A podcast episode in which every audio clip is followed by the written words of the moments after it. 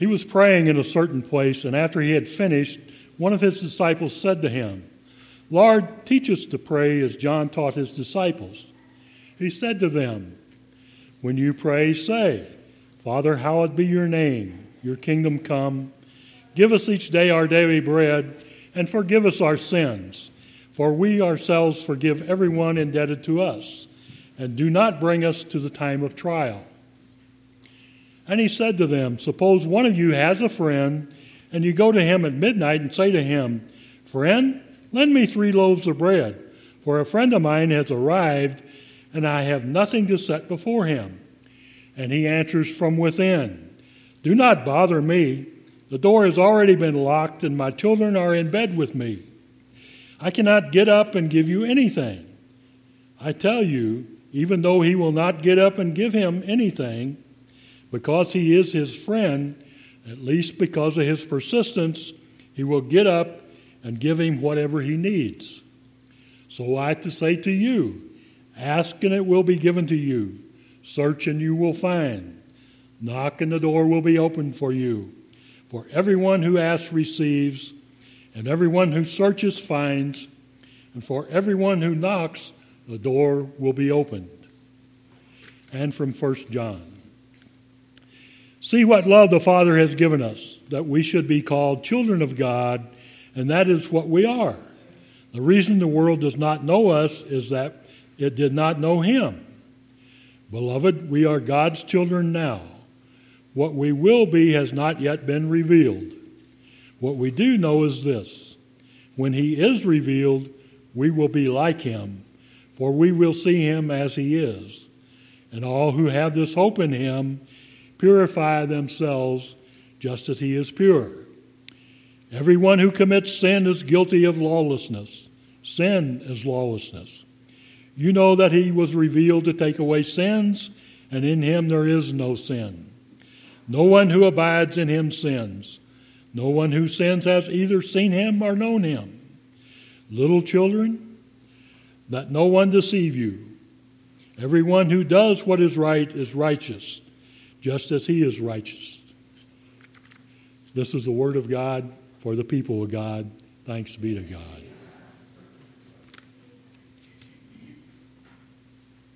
Thanks be to God. So this is the second week of Listen, Praying in a Noisy World. We're, we're uh, kind of going off of this, this book by Rueben P. Job. This is a book that uh, he's asked us for annual conference, asked those who are going. And uh, as I began to thumb through it, I thought, you know, this would just be an excellent opportunity for us as we get into an extraordinarily busy time of the year and a time where we are just pulled away in, in different directions for all sorts of different things. The, the, the noise of the world it becomes becomes difficult to hear the voices that we're trying to hear when we pray. I thought this would be a good time for us to kind of reflect and reset. So we're now into the second week of this, and uh, just to remind you, last week we talked about listening. We talked about uh, hearing all the static and the noise of the world and, and trying to tune out and find the voice of God in the midst and, and what it means to pray intentionally. And this week we're continuing that. We're talking about intentionality, purpose and with purpose, right? That's my favorite phrase, right? The, the idea that we do things intentionally when we do things for God. We don't just do them because we're supposed to, we don't just do them because we've always done them. We do them because we have a reason to do them, and we do them on purpose. And so we're talking about prayer and what that means this week pray in the midst of noise and craziness. So we're going to from Luke is the famous passage in which Jesus' disciples say, Teacher, teach me to pray. All right, it's a pretty simple question. Teach us to pray. Now, one of the things that really strikes me is that this occurs in Luke in the 11th chapter. 11 chapters of Jesus before we get to them finally asking Jesus how to pray. Now, counted, and in Luke's gospel alone, um, there are a dozen, right at six examples of Jesus going away to pray. Now, I don't just mean Jesus praying. He prays a lot more than six times in Luke's gospel at this point, but there are six times where he said, I don't want anyone to bother me. I'm going to go over. You disciples, keep everyone away. I'm going to go to pray. And that strikes me because Jesus is not the kind of person to turn people away. But there's one time in Scripture, one theme in Scripture that consistently he says, for a few, I'm not going to take care of anybody. I'm not going to do anything. I'm going to pray. Right? The, the only thing Jesus did that people to kind of leave him alone for a minute was when he prayed. And no less than six times had this happened before we get to Luke 11. And of course, you know, Jesus' two years of ministry are uh, in a book that you can fit in the palm of your hand. So, and that's the, all four of the Gospels. So we know that, that a lot more of the time that uh, the Gospel authors simply didn't include. So, probably, conceivably, many, many times Jesus went away to pray. At some point, these guys that prayer is essential for Jesus. That every amazing thing he does is bookended with prayer. He prays when he does it. He prays before and he prays afterwards. He prays privately and to himself. He prays with others. He prays publicly. He prays, prays privately. This is essential to Jesus' life, is to pray to God. And so finally they figured out and they say, All right, Jesus, how do we do it? And he says, When you pray, say, right? That's the opening phrase. When you say, he gives them a prayer. But I want to point out something that I think is really important. I don't think he gives them a canned prayer to recite as the only prayer they ever needed. I think he's given them more of an outline, more of an idea, more of a, of a, of a subject to pray and an example of what prayer should look like. So I think what we're going to do this morning is we're going to unpack that prayer. We're just going to kind of take it apart piece by piece, and we're going to look at what Jesus' instructions about prayer mean for us. Because that's what we're talking about this week learning to pray those people who have taught us to pray, and praying with intentionality. Teach us how to pray is the question this morning. First John opens with the phrase, See what love the Father has given us.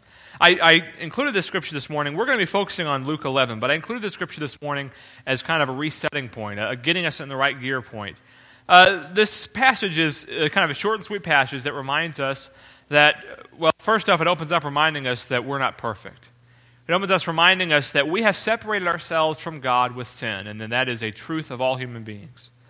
And at the same time, we have been given an extraordinary grace that allows us righteousness in God, that allows us a relationship with God, that allows us to grow with God in spite of our sin. And this is evidence, as John opens up, this is evidence of God's love for us.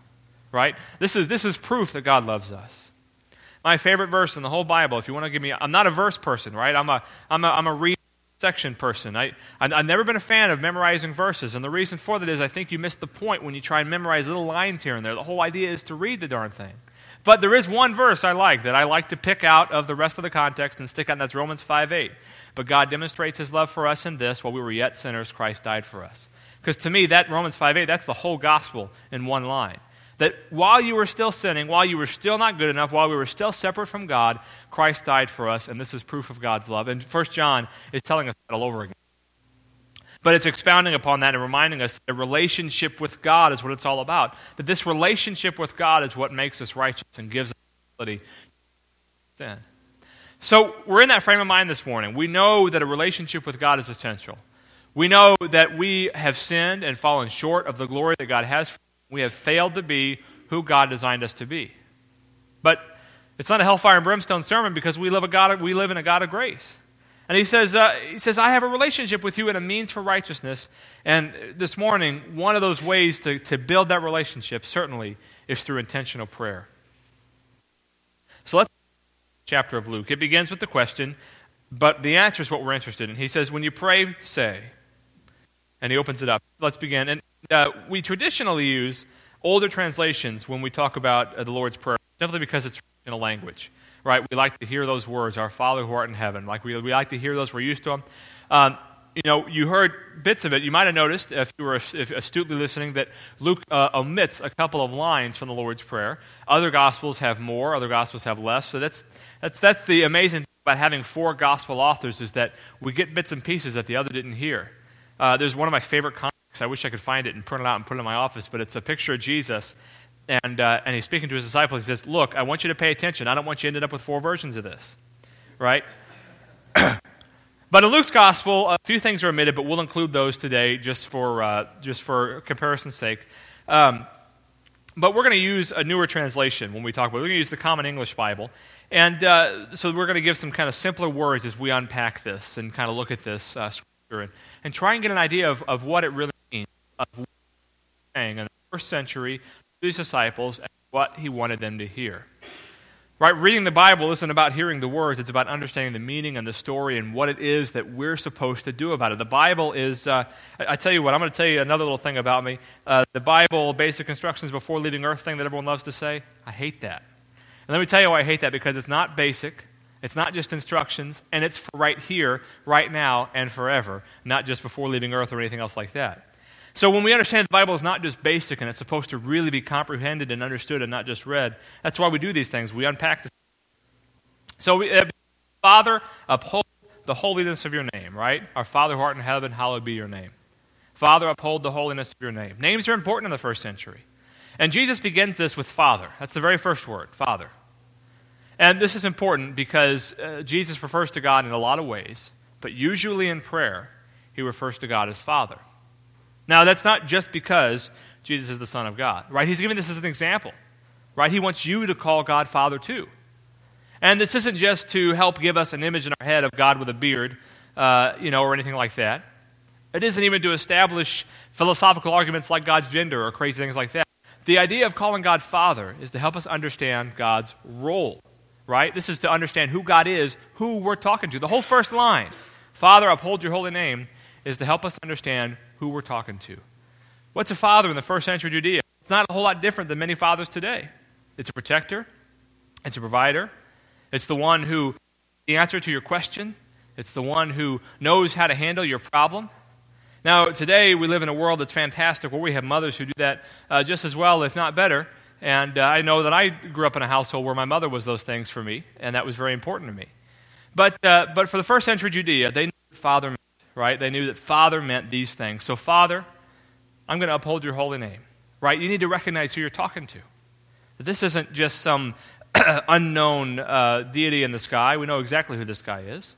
This isn't, uh, this isn't someone who's not hearing you. This is someone who uh, needs to, to be understood how powerful and how extraordinary. This is the God of the universe. This is the God who knitted you together in your mother's, in your mother's womb. So here we are, Father, I'm upholding your holy name. Excuse me.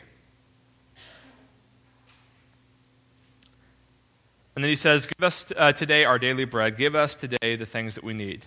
Now, that's kind of an interesting line. Give us our, our, this day our daily bread. And I mean, you don't have to have, you know, a, a PhD in comparative theology to understand he's talking about food, bread, actually bread. And he's saying, you know, let us eat today. And the first century, we talk about poverty a lot in the church because it's something that, that Christ has called us to assist in, right? This is one of the universal calls of a Christian is to do something about poverty. That there shouldn't be people around you starving and unable to do the things that they, do, that they need to do. But sometimes in our world, poverty means maybe not having a reliable car to get to work with, or uh, it means, you know, maybe having some overdue bills here and there. It, it sometimes, unfortunately, still means that people go without food, but it is improving. At least it's improving. Even though there are still many out there without food, you know, we as human beings have improved a lot over the years. 2,000 years ago, uh, while others uh, feasted, others starved, and that's still true today, but through the incredible work of things like Meals on Wheels, we were just talking about it, the number of those who simply don't have anything to eat is dwindling, and, and that's incredible. In the first century, it wasn't the case at all. This was a prayer that wasn't uncommon. Jesus invent this part of the prayer. This was incorporating a they had every day. Every day, many of these families woke up and they prayed, God, let my kids eat today. Right? They didn't have money, they didn't have jobs. It just didn't work like that. Those things weren't available to them. For the most part, they bartered for whatever supplies they had. Maybe they had uh, some goats and chickens or something like that to produce their own food. Of course, what happens when, when they die or, or when something comes in and gets them or steals them? They have nothing. And they barter for what they can and, and they do whatever they can. And maybe they eat today. Maybe they get to feed their kids today. Maybe they even have enough to feed their kids themselves eat a little bit too. Right? This is the life that many of them are living. Not all of them. Obviously, we know that Jesus talked to some very rich people. Jesus' message was universal, and that's what's incredible is that in his crowd you had kings and rulers and wealthy people, and you had people so poor that their daily prayer was, God, I just want to eat today. Jesus includes this. And I want to point this out. The reason I want to kind of isolate this and lift it up is what it means. It's not just about praying for food. Jesus isn't saying when he says, Give us today our daily bread, he isn't saying, Make sure you pray for food every day. Jesus is saying that it's okay to come to God with what you need. Have you or, or have you ever heard somebody say, I feel selfish when I ask God for something that I need? I feel like, like I should be praying only for other people and not for myself. I feel guilty about asking God for, to solve my problems here on earth. Maybe you don't feel that way. If you don't, that's fantastic because that's not the way you need to feel. But I've heard some of you, and I've heard some people tell me that, wow, I really feel like, uh, you know, it's, it's, it's silly of me to bother God with my problems when there are so many things going on in the world. But right here, Jesus spells it out, right? We're, we're only two lines into the prayer. And already, God, give me what I need for the day. Whatever that is. If it's food, if it's peace, if it's whatever it is, if it's the ability to let go, the ability to forgive, give me today what I need for today so that I can serve you today. And then we kind of go on. The prayer is kind of two parts. The first part is these physical needs, right? I'm going to recognize who God is. That's the first line. Second line, I need what I need for today. And then here we are. We're going into the spiritual realm. And Luke begins, excuse me, uh, excuse me, uh, Luke begins, forgive our sins and help us to forgive those who have wronged us. Jesus does this a lot, and this is important. Jesus marries the idea of God forgiving you and you forgiving others. Almost every time he talks about forgiveness of sins, he talks about your need to forgive others as well. And this isn't because God's hands are tied. This isn't because God says, well, I would have forgiven you, but, you know, Mary Sue here on earth somewhere decided that she wasn't going to forgive you, so I can't do anything about it. That's not it at all. God doesn't need you to forgive someone else's sins. You need you to forgive someone else's sins. You cannot have a relationship with a God who is ultimate in forgiveness who forgives everyone for everything when they ask, who is ultimate in grace. You, you, your heart's not compatible with that if it's hardened by a lack of forgiveness for others. Jesus knows that. So he gives this instruction. He says, You need to ask forgiveness, and you need to forgive others. And you can't do it alone, so ask God, right? It's okay to ask God to help you do what he asked you to do, right? It's okay to ask God to help you do what He asks you to do. Have you ever had a, you know, a, a, ta- a new task in a job that you've never done before, and your boss asks you to do it, and your boss says, Can you do this? Oh, yeah, no problem. And you go to do it, and you think, Oh, I'm in over my head? And isn't it like the worst and most embarrassing conversation to go back and say, Can you help me with this? I mean, maybe you're more like secure than I am and, and didn't have that problem, but I definitely did. And I definitely have. You know, it, it, bit off more than I can chew, and now I need to go back and ask for help when I, you know, I'm confident that I can handle this. And, you know, maybe we feel that way with God sometimes, but that's, again, not what He wants from us. What He wants from us is to be honest and to come to Him and say, Look, I need your help letting this go. I need you to forgive me for my sins. And I need you to help me let go of the sins of others so that I can forgive them, so that my heart and yours can be together. Have it. Father God, help me remember who you are. Bring your kingdom right here where we are. Help me to have what I need for the day to come. Forgive me for everything that has separated me from you, and help me to forgive others in the ways that they've wronged me. And then we continue don't let me fall into desiring the things that could cause me sin, because God, yours and yours alone is the. Amen. Of course, that's adding in the pieces that aren't in Luke's gospel. But this prayer is pretty simple. When you put it in modern language, it doesn't sound a whole lot different than the old language either. But the prayer is pretty simple, right? It kind of flows. It's just a, it's an idea of what prayer is supposed to be. Now, if this is an outline, why do we recite this prayer? Well, that's important too. It's kind of a grounding thing. It's a, it's a getting us back into first gear so we can start off on the hill, you know, of the week. It's helping us to reflect and to pray for the things that are universal for all of us. We all need to forgive others. We all need forgiveness. We all need our daily bread, whatever that means for us. And we all need time to reflect and recognize who God really is. So in church, we recite this, and this is important, and it, and it helps us connect with God. But during the week, I hope we reflect on this. And we look at this as an outline for what our prayers should look like. Outline uh, is a word I don't like very much. When I, you know, in, in school, especially in high school, you know, they, it would, uh, in English classes, they'd make you write papers, right? And the whole idea of writing papers in English class is to prepare you to write academic papers in college uh, you know, when you get to college, nobody's going to grade your rough draft. Nobody's going to grade your outline. Nobody's going to look at your handwritten notes. Uh, they just want the paper. And it needs to convey the information. And no college professor has the time to go through a poorly written paper. So, you know, you're just going to flunk it no matter how good the material is. And English teachers know that, and so they want to prepare you for that. So they try to give you good study habits, and they try to help you understand how to create a paper that a college professor is going to look at and is going to give you a good grade on and know that you know the material. And so I know they have the best intentions at heart, but I am a free writing kind of person. I am a kind of person who will sit down and just write everything. and then just start trimming stuff out and, and reorganizing my thoughts and then scrapping the whole thing and rewriting it. This is just how I work. I'm, I got to get it out there. And when I write, uh, especially academically, you know, in papers and things, I generally have one or two notebooks and I'm handwriting things and I'm typing things and I'm typing the paper and I'm retyping it. And that's just how I work. I, I'm not a, you know, step, step, step kind of person. I'm kind of a every step at the same time and, you know, chaos, right? And, uh, and that's just I work.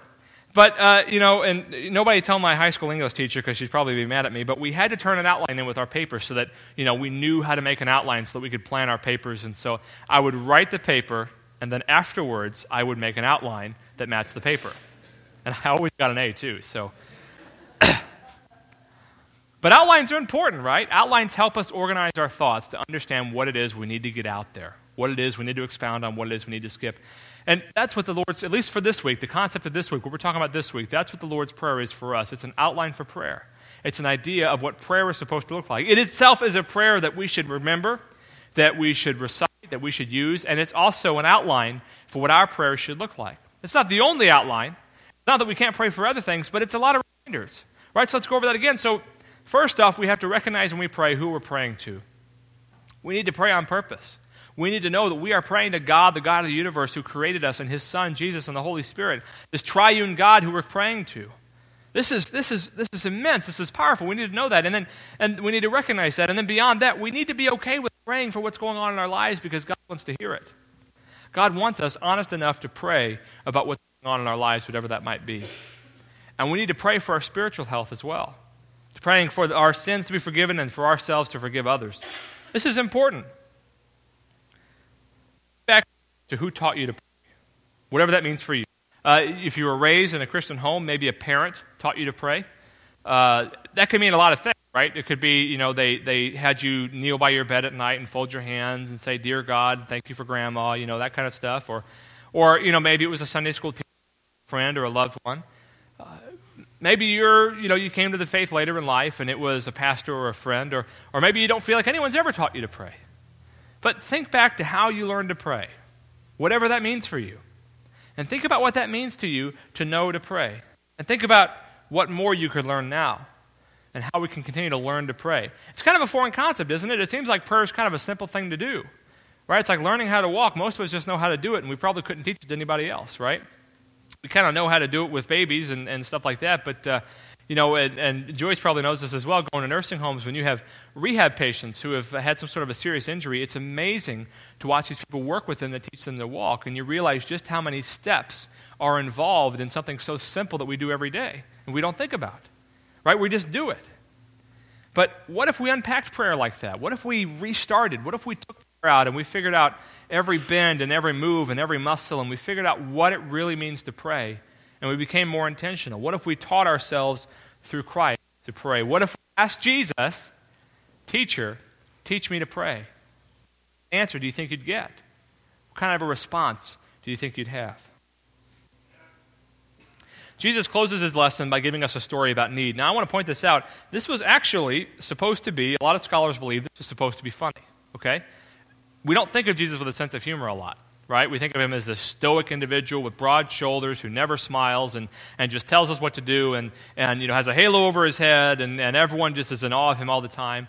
Uh, but looking at the context, looking at the, and I am not nearly bright enough to know this, but, but thankfully there are people out there who are, and they write books and they help people like me understand what we're reading here. And, uh, but looking at the, the original language and the context and the, and the choice, even the choice of words, when there's three or four different words in Greek that, that will express this idea, why did he choose these? And they ask these questions, they say, realize that he's kind of telling a joke. Right? He says, so somebody shows up in the middle of the night, they bang on your door, and they say, I need a loaf of bread because my friend's visiting from out of town. And the guy says, No, no, no, I'm not going to get up. My door's locked. I'm in bed. The kids are in bed. I'm not getting up. Uh, nobody's in bed if this guy's banging the door so loud you can hear him all the way in the bedroom. But, uh, you know, and, but then he says, but of course, right? And we're, we're, when I read that, I kind of think, what do you mean, of course? No, I'm with the other guy. I'm in bed. I'm keeping the door locked. Go away. But he says, of course, he's going to get up and give you what you need. What we have to understand is, is the cultural context of that time period. If you had food, you didn't refuse it to other people. It's just not something you did, right? Because you understood. There were probably times in your life where you didn't have food. And again, this is extreme poverty uh, in, this, in this time period, in these regions. And if you had food, you simply gave it. It's simply what you did. What was funny about it is that the example was silly, right? It was the worst reason to need food. It isn't, hey, my kid's starving. It's, uh, yeah, my uncle's coming in from out of town and, and, he's hungry and I don't have anything for him to eat. I need to make him a sandwich, you know? And uh, so it's, it's humor that you and I probably don't get and wouldn't think is very funny, but in the context of the first century, it was supposed to be a silly, humorous story to help them understand. So even Jesus used humor in his sermons, right? I'm not very good at it, but I guess he was. But, uh, but right, so a little bit silly story about an example about what it means to give. But the idea behind the story is to understand that in much the same way that society dictates that when you knock on someone's door for food, they're going to give it to you. It's just something you do, it's what they expect. We should expect the same thing from God. When we pray to God, just know that He's going to give us something, that we're going to receive something, that no isn't an option. now, no might mean you're not going to have what you think you need, but I'm going to give you the strength and the courage and the peace to go without it. Something can happen when we pray. I have faith in that. I hope you do too. We talked uh, recently about the faith to move a mountain that Jesus tells us about. We'll have that prayer is going to do something. It might not give you exactly what you want, but it's going to do something. The next example he gives, which I think is really silly, is you know, if your kid asks for an egg, would you give him a scorpion? Right? How silly is that? He gives us this example. And uh, again, he's saying, God cares about you the same way you care about your kids. When they need something, you give it to them. Now, of course, he's using the example of a parent and a child because they also understand that, you know, if your kid comes up and says, I want ice cream for dinner, you say no. But I know you're hungry, so here, have some chicken or whatever. You know, have some vegetables, and then you can have some ice cream. And then they complain and they cry. They don't know what's going on, but you do, and so you let them have what they need, even though they want something else. You recognize the hunger and you give them what satisfies the hunger, even if they have a different idea of what that is. And that's important because when we pray, God works the exact same way. Something's going to happen when you pray. When you pray with earnest and you connect with God and you ask God for what's going on in your life, something's going to happen. You can pray for a million dollars all you want, it's probably not going to happen. But you might get the peace to live a generous life without a need for more and more and more. It's amazing what can happen in prayer. And, and I really, truly believe I wouldn't waste my time up here if I didn't really, truly believe that prayer changes lives. I wouldn't waste my time on a whole series of prayer if I didn't think that prayer wasn't the most essential thing that you can do in your relationship with Christ. a prayer life is essential. We talk about communication a lot, right? What's the key to a healthy relationship? It's to communicate, it's to be honest with each other. Well, the same thing works with God, communicating honestly and openly with God. I love the example, it's not in our uh, chapter from Luke today, but I love the example of prayer that Jesus uses elsewhere in the Gospels when he talks about, uh, you know, the ability to petition someone. You know, the, the, when he talks about, you know, suppose your friend, I love when he uses the word suppose, suppose your friend is in jail and you have an opportunity to speak to his captors. Wouldn't you do that? Well, it, one of the things that, that I really hate to hear is someone says, Well, all I can do is pray. All I can do is pray. Like prayer is like the least I could do. But let me ask you this. Let's say your, uh, your best friend, your, your spouse, your child, is incarcerated for a crime they didn't commit. And the least, the only thing you can do is go speak to the warden, the governor, the president of the United States, and the entire UN on their behalf uh, in a private room where you have a limited amount of time and they have to listen to you. Right. You know, I mean, come on. So when we talk about prayer, it's not the least we can do, it's the most we can do. We do the other things too because God's called us to, but, but prayer is the most essential thing we can do for someone. To pray for them because we have trust and faith in God that something's going to happen when we pray. That this is important. So, friends, pray with earnest. This week, as you're reflecting over your scripture passages, they're in your bulletin again. I want you to reflect over these, to look at them and to pray. Remember that each day we're going to look at these scripture passages and, and we're going to pray, think about what they mean to us and, and what, they're, what, what it means for us to do, what we're supposed to do about it, how we're going to apply this message, how this message is going to change our lives. As we pray about that, pray with earnest and think about the way you pray. Prayer doesn't mean having the right words or being beautiful or, being poetic. Prayer is about being honest and earnest right? Prayer is about giving yourself to God and being honest with what you say. We're continuing the series through Pentecost because it's important. Pray like you mean it. Pray like a relationship with really is the most important thing in your world, and that this prayer is going to grow it. Amen.